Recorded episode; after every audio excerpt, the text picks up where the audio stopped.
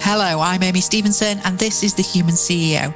In each episode, we'll be meeting with CEOs and senior leaders to understand their approach to leadership, the challenges they faced, and how they overcame them.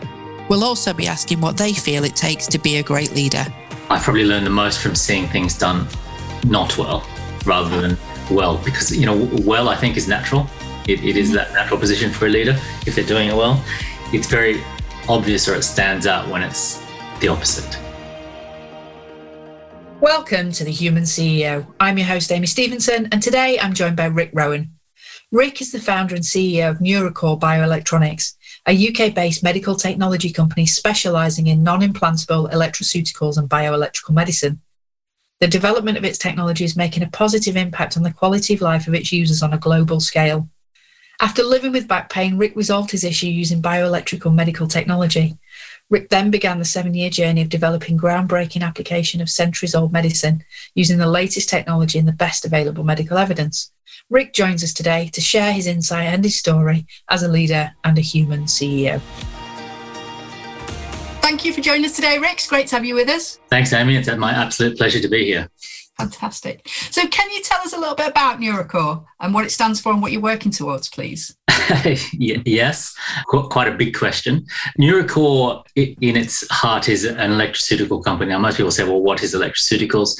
If you think about NuroKor as the electrical or bioelectrical version of a pharmaceutical company, mm-hmm. we research and develop uh, electroceutical or electrical formulations used as therapeutics or as devices or, or um, for well-being, health, pain management, uh, inflammation, a whole range of, of areas of physical health. Fantastic. And so, as the leader of that kind of organisation, what kind of challenges are you up against at the moment? Uh, I mean, the late last eighteen months, I think, has thrown some curveballs for mm. uh, a lot of businesses, small, medium, and large we were fortunate that prior to um, you know issues raised by uh, the pandemic and a lot of you know working issues there, we were already or, or, we were still decentralized rather than already decentralized. We were still decentralized.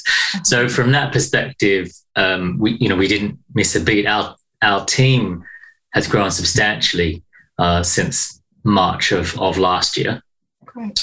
And that uh, growth without having the physical um, or centralized office space has been, yes, that that's thrown its, its, challenges. But I think just the usual challenges for us of the of being decentralized and you know not being able to uh, have that sort of office or more human contact environment, particularly as our product is very human contact yeah, um, based yeah. and you know there's lots of physical discussions um, that that's probably been some of the biggest ones, as well as, of course, uh, managing the health and wellness and mental well-being yeah. uh, of a growing team uh, remotely. And I, again, I don't think that's exclusive to us. Yeah, absolutely. And, and is there a plan for you to all return to uh, more of a centralised function, or will you remain remote? Uh, well, it's always been somewhat our intention to remain a hybrid.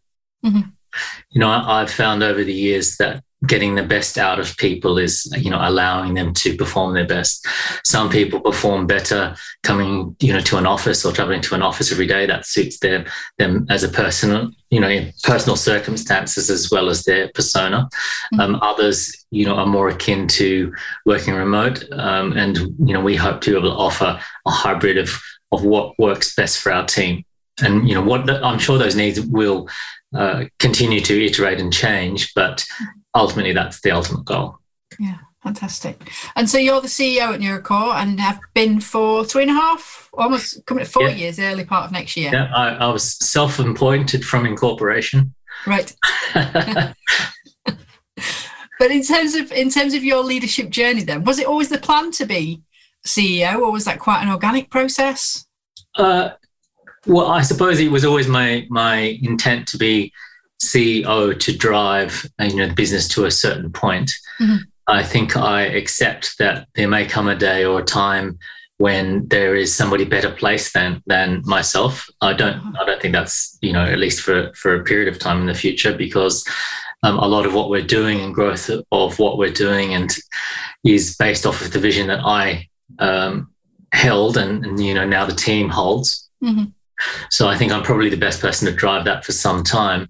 Yeah. Probably my some of the areas that a CEO assumes when there isn't someone else to take it on is a lot of management. Now, yeah. for me, I think uh, there's quite a definition between, for, for instance, a chief operating officer and a CEO. In the operating officer having more of a management role versus the CEO's vision and leadership role. Yes. And I also think leadership and management are two not mutually exclusive things, but I think there's two different skill sets. Yes, yeah, I would yeah. agree. And, from a career perspective, then, were you always uh, did you always have a desire to be a business leader or did that happen by accident you found something you were really passionate about and, and then you know i think if you i think there's some qualities of a, a leader that um, sort of allow them to organically sort of rise or, or move into that area. Mm-hmm. So I would say that from a very young age, even from my early years as a teenager or late teens in, in retail, um, sort of I elevated to, to management quite quite early or as a manager. Uh-huh. Um, and I think whether it's a small team or a large team, you know, basic leadership skills or, uh, uh, can be learned, of course, but I think some of them are innate in that you know having an empathy and an understanding and being able to stand in others' shoes. I think these are the key attributes which, um, without blowing my own trumpet, I think uh, I well I like to think I I have in some degree. Fantastic. And so nicely segued into my next question, which was Do you believe there are characteristics that are invaluable to leaders? I, I do. I mean, I'm, um, you know, I've been in, in business or, or, you know, working life for, for some time now. I turned 51 this month. And over the years, I've, you know, having worked for some larger corporations and, and had a number of, of businesses and, key, key sort of leadership roles, I've also come across many leaders who do things very, very well. Mm-hmm. And I come across some surprising leaders who um, uh, assume leadership rather than earn it. And I think there's definitely a difference between the two. Um, you know, uh, you know, some have a leadership role because because of position. Others have a leadership role because uh, they're the best person for that role. Mm-hmm. Sometimes it's those people that you notice in positions of leadership that maybe you don't identify with their skills. Often they're the ones that you can learn more from. I feel. Yes. Yeah, yeah, I, I, agree because they're, they're not as obvious. They're probably in some respects more nuanced. Yes, yeah, and and so in terms of your leadership experience and your leadership style, was there an experience earlier on in your career or a piece of advice that someone gave you that shaped the way you do things now? um, you know, I think we can all appreciate or know uh, a good leader, and being able to identify those characteristics uh, sometimes is, is nuanced and maybe not as obvious, other than the fact that they're well respected. Mm-hmm. Um, you know, they are uh, open to feedback from their their team, and you know, the team trusts them. Is is really to the point. And I think yes, there's definitely plenty to be learned from that. But I think actually, in some respects, there's more to be learned from those that are doing it the wrong way because that tends to be more obvious. Mm-hmm. You, you, know, without moving into a negative direction. Uh, I probably learned the most from seeing things done uh, not well rather than well, because you know, well I think is natural. It, it is mm-hmm. that natural position for a leader if they're doing it well. It's it's very obvious or it stands out when it's the opposite. Okay. Okay. And and so advice that you would offer someone that's looking to follow in your footsteps. So either they're right at the start of their career or mm. they are just about to take a step up into that leadership role. What advice would you offer to someone in that position? You know, uh, my opinion is that a strong leader has to balance. Um, you, you, know, you can call it ego, you can call it confidence. You, you must be, you must be confident, uh, confident, and I believe that there's a certain amount of uh, ego that goes into strong leadership. And I don't mean ego to the detriment of others. I mean ego in the belief of oneself. Mm-hmm. Because if you don't believe in yourself, then you can't expect others, and particularly a, a, a, a large team. And a team starts to become uh, a thing on its own. You know, it it moves, it breathes, it it um, it has a, an opinion that that changes. You know, it starts to become more of a collective. As well as then the ability to deal with individuals. I think empathy, emotional intelligence, yeah. um, will serve you well and not a lot of people understand um, what that is. But uh, you know, being able to feel or, or, take position that others may be or see through others' eyes, mm-hmm. I think you know, working on your ability to connect uh, will serve you know any any leader whether whether you're starting a business or, or whether you're moving into an established position, you, know, you need to earn that trust. You need that that you need to be trustworthy. That's mm-hmm. that's I think probably one of the most primary characteristics. Absolutely, absolutely. You can't be a leader without the followers, can you? No, and you know you can't follow someone that you you know that you don't have um, trust in. You know, there's always going to be ups and downs. That that mm-hmm. that is uh, a given. And um, yeah, it's fine when things are up, but it's it's really I think true colours are shown a lot when things you know go go on the downward slide. Yeah, absolutely.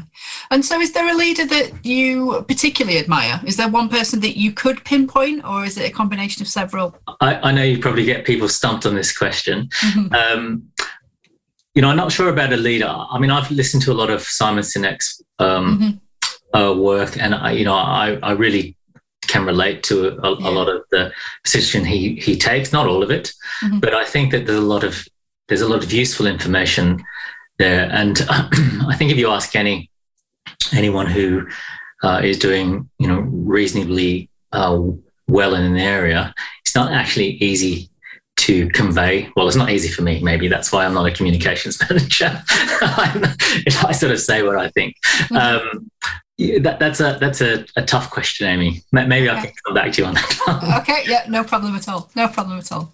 And and so, uh, can you tell us a little bit about NuroKor, where it came from, and, and what's on the cards for the next six to twelve months? Yeah, I'll try and keep the background story short because it sort of started in my early teen years. You know, around the age, well, actually even earlier than that. I was around eleven or twelve. I had my first back pain, pain issue. Mm-hmm. Um, and that followed me through, as well as a knee problem, followed me through to my my uh, teens. I ended up having uh, orthopedic knee operation, and I had back issues all through my twenties, which became very problematic in my thirties to early forties, particularly. Um, you know, I then uh, my first child came along. Uh, I was actually more active in those years probably than I was in uh, the previous ten, and my back pain problems really were weighing on me both mentally and physically to the point where I would have to think about things like tying my shoelace or picking up my kids or you know bending the wrong way because it might trigger it and you know I would literally be on my uh, back for days or, or not longer. Uh, I was never offered much of a solution outside of uh, pharmaceutical or, or, drugs and injections and exploratory surgery. It was never identified what the specific issue was. And then I happened across uh, the humble TENS machine.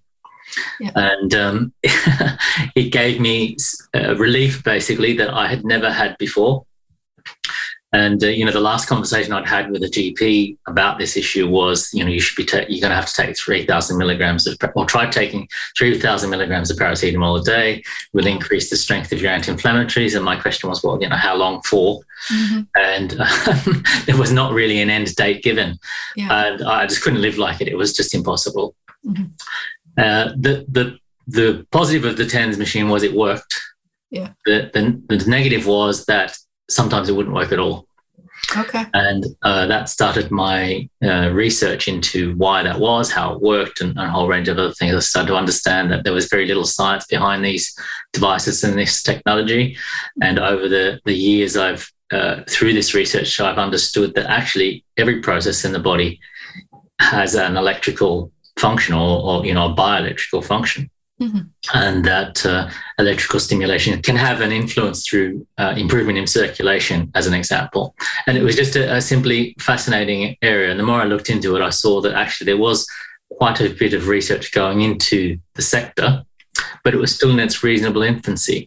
And um, you know, we've had some very, very well, better than very good. We've had some outstanding results, both with customers and patients, and uh, our formulations. Mm-hmm. And off of the back of that is is you know what we're we're growing and building from. Absolutely, and changing lives. I was looking at the testimonials on the website; they're phenomenal. The difference that it's making. Yeah, yeah. I mean, you know, I'm probably underselling it a little bit, but yes, um, uh, yeah. I mean, the changing lives is something that drives the, the, whole team. You know, we always share these positive reviews because I think it, it lifts and drives everybody. Yeah. Adding to that, um, you know, the, the vision for which we hold and the way that we're approaching it has attra- attracted some um, global talent as well as expertise, you know, medical and, and, clinical and scientific expertise for which we never dreamed, um, you know, we we would be associated with. But you know, they're they're now part of the team. Fantastic. Fantastic. And what's next over the next six to 12 months? All big plans. That you can talk about. so we are currently on a, a series round, a Series A round raise mm-hmm. uh, at the moment uh, to fund, you know, our next stage of growth, research, development, and scale and distribution. Uh, we've actually brought in a, a number of um, international uh, distributors over just the last six months, but uh, you know, our, our higher org chart looks um, it's, it's growing by the day. And so, yeah, the, the growth of the team, the research and development, the products, the direction that I think, well, not I think, that medicine and particularly bioelectronic medicine is taking is around personalization for the patient. Yes. The drug companies are doing the same, precision medicine, if you like, mm-hmm. um, in that you know one ther- one one formulation or one dosage does not suit all patients, and um, it's around personalizing the application of medicine for the individual. That's the direction, um, without giving too much away. Yes. Okay. Fair enough. Fair enough. Well, thank you for sharing what you can share, Rick. it's been uh, it's been great speaking with you. I find it fascinating the, the the difference that these technologies are making. I think it's absolutely fascinating. So I wish you the best of luck. Thank you. Thank you.